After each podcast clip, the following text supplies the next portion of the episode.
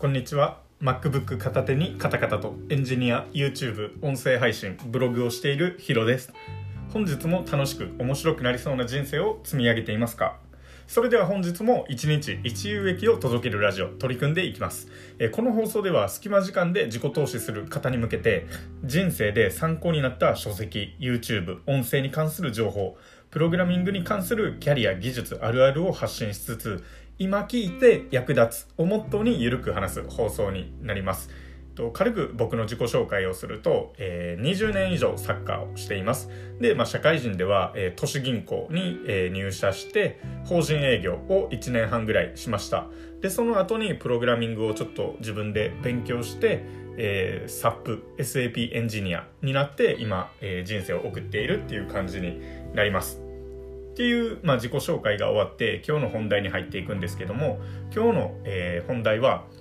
発信活動をやるべき5つの理由について話していきたいと思います。まあ、こんな方いないですかね、視聴者さんの皆さんで、皆さんの中で。プレゼンテーションが苦手とか、レポートとか、履歴書とか、メールなどの文章作成が苦手とか、1年後の自分を楽にする働き方をしたいなと思う方とか、誰かの人生にいい影響を与える人間になりたいなと思っている方、まあ、こういった方に向けて、えー、発信活動をやるべき5つの理由っていうところを話していきたいと思います。では早速話していくんですけども理由1つ目が、えー、トークスキルの向上になります。とトークスキルどんなことかっていうとまあ、過去の僕と現在の僕でちょっと比較して考えてみたいんですけども、まあ、僕が発信活動をやる前の感じはどんな感じだったかっていうとと結構ね先輩とか上司にこんなことを言われていました、まあ、寺をその話してることってつまりどういうこととか要はどういうことっていう感じで話がまとまっていない自分の指摘をかなり受けていました。逆に逆にというかそれからまあ発信活動をいろいろ始めてやってみた結果、えー、現在の僕どんな感じかっていうと、まあ、結構君話すの得意だねっていう。何話してるかっていうのがめちゃくちゃ分かりやすいって言われるようになりました。でそれを言われるようになるまでやったことっていうのはざっくり、えー、解説するとそれが営業活動1年しました。で YouTube1 年取り続けました。音声配信今2ヶ月目になります。で最近は TikTok とかも始めていっています、まあ、こんな感じでとにかく話すっていうことをもう1年間サボらず行い続けていった結果こういう感じでトークスキルが上がって、えー、いろんな人に分かりやすいねとか言われるようになりました。じゃあその中でいろんな営業とか YouTube とか音声配信とか TikTok やってるのはやってるんですけどその中で変わらず意識していることは何ですかって言われるともうこれはたった一つですいろんな、まあ、ビジネス本に書かれていたりとかビジネス YouTuber の方が言われているんですけどもそれが話す手順を意識しろっていうところなんですけど具体的に話すとそれはまず結論を話します。でその後にその結論の理由を話します。なので結論理由で手順が、えー、連なっていきます。じゃあ次に話すことはって言われると具体例になります。でその後に反論への理解っていうのを話してその後にもう一度結論を話すっていう感じなんですけども、まあ、大体どんな感じで話すかっていうとまず結論、えっと、例えば私はサッカーが好きですみたいな結論をパッと言います。でその後になぜならサッカーで点を取る瞬間が楽しいからですっていう理由を言います。で、まあ、具体例を話していくと、まあ、例えば、えー、サッカーで0対1で負けている状況で自分が、えー、2点取って逆転したっていうところでみんなが喜んでくれてやっぱりサッカーで点取るのは楽しいなって思ったので、えー、サッカーが好きなんですっていう最後に結論で結びつけるっていう感じになります。なので、えー、っとトークスキルの向上をしたいと思っている方に向けてアクションプランを話せるものがあるとすればそれは話し方っていうところで手順があって結論理由具体例反論への理解再度結論っていう感じで話していってもらえればいいんじゃないかと思います。っていうところでまあ発信活動をやるべき5つの理由の2つ目に行きます。次が、ライティングスキルが向上するからっていう感じですね。つまり文章力が上がるっていう感じです。で、これも過去の自分と現在の自分で比較して話していきたいんですけども、過去の自分はどんな感じだったかっていうと、とこの卒論では君に単位を上げることはできないよっていうのをゼミでよく言われていました。で逆に逆にというか、まあ、現在の自分どんな感じかっていうと、まあ、面接とか行った時もう面接官とかに言われるんですけどもこれ君が書いたのとこの文章。まるでなんかウェブライターさんが書いたような文章ぐらい整っていてかなりすごいですねって言われた、えー、っと経験があります。そこでじゃあ過去の自分から現在の自分に至るまで行ったことは何かっていうとそれはブログ3ヶ月間書き続けました。で、まあ、YouTube の台本とか音声配信の台本っていうのをメモ帳にどんどん書き続けていました。なのである程度、えー、ずっと毎日ですね文章を何かしらの形で書き続けるっていうことをやっていました。でそこで意識していたことは、えっと、先ほど申し上げたことと一緒なんですけども、えっと、結論から書いてその次に理由を書いてその理由の具体例を書いてでもう一度結論を書くみたいな流れなんですよ。なのでトークスキルとライティングスキルって結構ね似ているというか共通している部分があるんですよ。比較的、まあ、コミュニケーションを取る上で大事なことはこの結論理由具体例反論への理解再度結論を言うっていう感じの手順をやってもらえればかなり向上すると思います。では理由3つ目入っていきます。発信活動をやるべき、えー、5つの理由の3つ目。マーケティングスキルが向上するからですね。まあ、これも過去の自分と現在の自分で話していくんですけど過去の自分がどんな感じだったかっていうととそもそもマーケティングって何とかマーケティングってどういう意味っていう感じでした。っていうところから現在の自分はどんな感じかっていうとうんこの YouTube の再生数を増やすためにはどうやってえー、施策打っていこうかなとか、ブログ伸ばすためには、ここの文章こう変えた方がいいのかなとか、タイトルをもっとこう変えた方がいいのかな、みたいな感じで、えー、取り組めている自分がいます。っていうところで具体的に学んだことは、ブログであれば SEO っていうものを学んだりしています。SEO は何かって言われると、でも例えば Google とかで、えー、いろんなもの検索した時に自分の書いたブログが、えっと、1ページ目に表示されやすいようにするみたいな技術になります。とか、えっと、伸びている SNS で発信するっていうことを意識しています。と例えば今であれば TikTok とかめちゃくちゃ伸びていますよねだからこそ僕はそこで TikTok を発信したりしています昔で言えば YouTube とかそうでしたっていう感じで、まあ、意識していること何かって言われると時代の波に乗れている、えものを扱ったりとかそういった媒体で発信するっていうことを意識しています。おそらく2020年は、えっと、YouTube とかっていう感じだったんですけどこれから2021年何が主流になっていくかっていうと、まあ、こういう音声配信であったりとか TikTok とかが伸びていくので僕はそういう媒体で発信しているっていうのがそういう感じですね。っていうのが結構マーケティングスキルだったりします。なので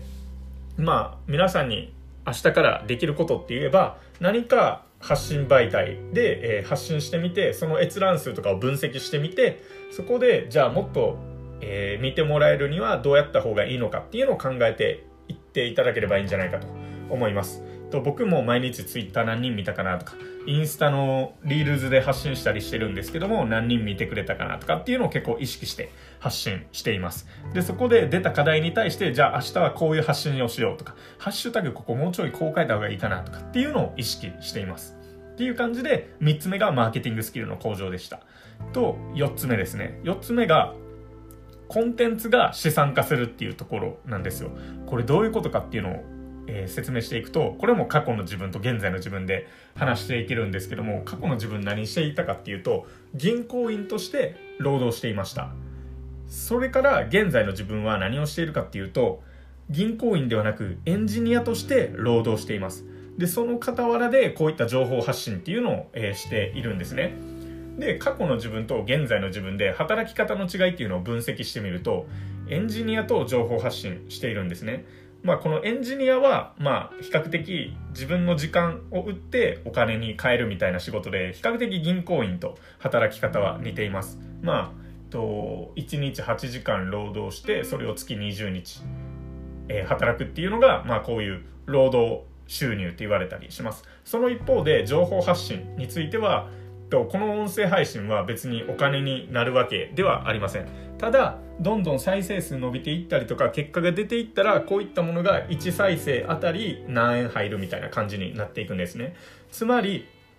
と自分が、まあ、今頑張っててお金にはならないけど将来的にお金になっていくししかもそれがと今日発信した内容が1年後誰かに聞かれても1再生ってなるんでその昔に発信したコンテコンテンツが1年後もお金を生み出してくれるっていう可能性があるんですね。っていうところでいくとこれはこれがつまりコンテンツが資産化するっていう話です。今日頑張った頑張りが明日にも生きる。明後日にも生きるっていう感じです。銀行員とかエンジニアの場合であれば今日働いたからと言って明日働かなかったらお金って入らないじゃないですか。つまりこういう違いです。っていうところで僕が意識していることっていうのは自分の影分身をどんどん作っていくっていうところになります。しかもそれをネットにどんどん発信していくっていう。今日作ったブログはまあ僕というかそのブログ媒体が生き続ける限り一生残り続けるんですね。例えば僕 YouTube で、えー、動画上げたりしてるんですけども YouTube がなくならない限り今日作った動画っていうのは一生残り続けるっていう感じで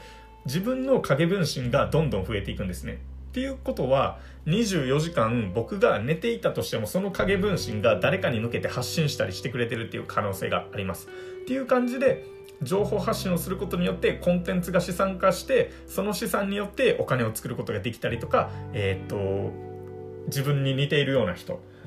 が周りに集まってきたりする感じでかなりいいです。っていう感じで皆さんが明日からできることっていうのは自分の影分身を一人作ってみるっていうところからやっていただければいいんじゃないかと思います。では、具体例、具体例というか、えー、発信活動をやるべき5つの理由の最後ですね。5つ目。影響力にレバレッジが効くっていうところです。これも過去の自分と現在の自分で比較して話すと、過去の自分どんな感じだったかっていうと、と、あんまり SNS とかで発信していなかったです。なので、僕結構サッカーを続けていて、しかも結構名門な高校とか大学に行ってたんですけども、それを発信していなかったので、みんな、みんなというか小学生とか中学生のチームメイトとか同級生からすると、僕がサッカーを続けているかわからなかったんですね。ただ、現在の自分というか、まあ、えー、っとに、その2、3年後、えー、っと、僕 SNS で発信したんですね、サッカーについて。と、それは、えっと、I リーグっていうサッカーの全国大会で優勝したんですね。つまり日本一になりました。で、その日本一の中でも MVP っていうのを、えー、受賞しました。つまり、まあ、最優秀選手賞みたいな感じで大会の中で1人もらえる賞みたいな感じなんですけども、まあ、つまり日本一になったしそういった賞ももらえたっていう感じのを発信した時に、えー、みんなが一気に「寺尾ってめちゃくちゃすごなってるやん」みたいな感じでツイッターが拡散されたりとか、いいね押されたりして、どんどんね、いろんな人に広まっていきました。これがレバレレバレッジっていうものになります。と、まあ、テコの原理みたいな感じなんですけども、まあ、えっと、例えば、オフラインのセミナーとかであれば、会場に入れても100人、200人ぐらいなんですね。大きい会場とかでも。っていうところで、まあ、スピーカーが1人で、えー、受講者が200人ぐらいで、と1時間で200人に話せるっていう感じなんですけども YouTube とか、まあ、こういう Twitter とかもそうなんですけども拡散されるだけされまくるっていうその枠がないんですね。100人200人にとどまらず何万人に届くっていう。これがレバレッジっていうものになります。僕がサッカー日本一になった時に優勝しましたみたいな発信した時は確か6万人ぐらいに見られてたかなと思います。でじゃあ何を行ったのかっていうとなぜ影響力っていうものにとこういうレバレッジが効いて拡散されていったのかっていうと結論実績を SNS で公開したからです。っていうところで皆さんに意識してほしいところ僕も意識していくところは本業で頑張って実績が出たのであればそれをしっかり公開した方がいいっていう話です。公開することによってえー、あなたの情報を欲しい人が集まってきたりとか自分自身に影響力がついて自分がビジネスしていく時に、えっと、やりやすい環境が作れたりします。そして、まあ、実績だけじゃなくてその実績を出すまでに至ったノウハウとかも発信できればいいんじゃないかと思います。っていうところで、まあ、結果を結果が出たら報告しようっていうところになります。まあ、ここまで聞いた方でもしかすると発信するのが、まあ、怖いですと。SNS で発信するの怖い。なんか意識高い系って言われるの嫌とかそういった方いると思います。ただ僕もね、めちゃくちゃそんな感じのタイプでした。けど実際発信してみたら、そこまで周りの人って全然気にしてないんですね。僕が発信しようがしまいが。なんか寺尾が言ってるわぐらいな感じなんですよ。っていうところを考えると発信せずに成長しない人生の方が辛いんですね発信するのが周りに笑われるから怖いっていうよりも自分自身が発信しないことによって成長しない人生の方がやばいんじゃないっていう感じだから僕は発信したっていう感じになります。でもとはいえ発信することで周りにと自分に似たような仲間が集まってくるんですね。その理由は、まあ、こういう人気になるとかこういう人参考になるとかこの人の言うことめちゃくちゃ共感するみたいな感じなんですね。例えば僕は、えー、サッカーしていた時にサッカーの発信をしていました。っていうところでいくと発信者がサッカーをしているので集まってくる人もサッカーをしている人とかアスリートとかそういうタイプなんですね今は結構プログラミングとかを発信したりしていますっていうところでいくと今はプログラミングの質問とかが結構 YouTube で上がってきたりしますっていう感じで発信することで周りに仲間が集まってきますただ、とはいえ結構ね、アンチが寄ってきたりします。なんか YouTube のバットマークみたいなのを押してきたりすると思います。まあ、こういう方はもう軽く流しておいていいと思います。こういうのはまあ、なんか俗に言う通り魔みたいな感じですね。だから通りすがりがなんか路上ライブを荒らしに来たみたいな感じです。っていうところで、まあ、発信することで周りに仲間が集まるので発信はめちゃくちゃいいです。っていう感じで今日のポイントを5つまとめていくと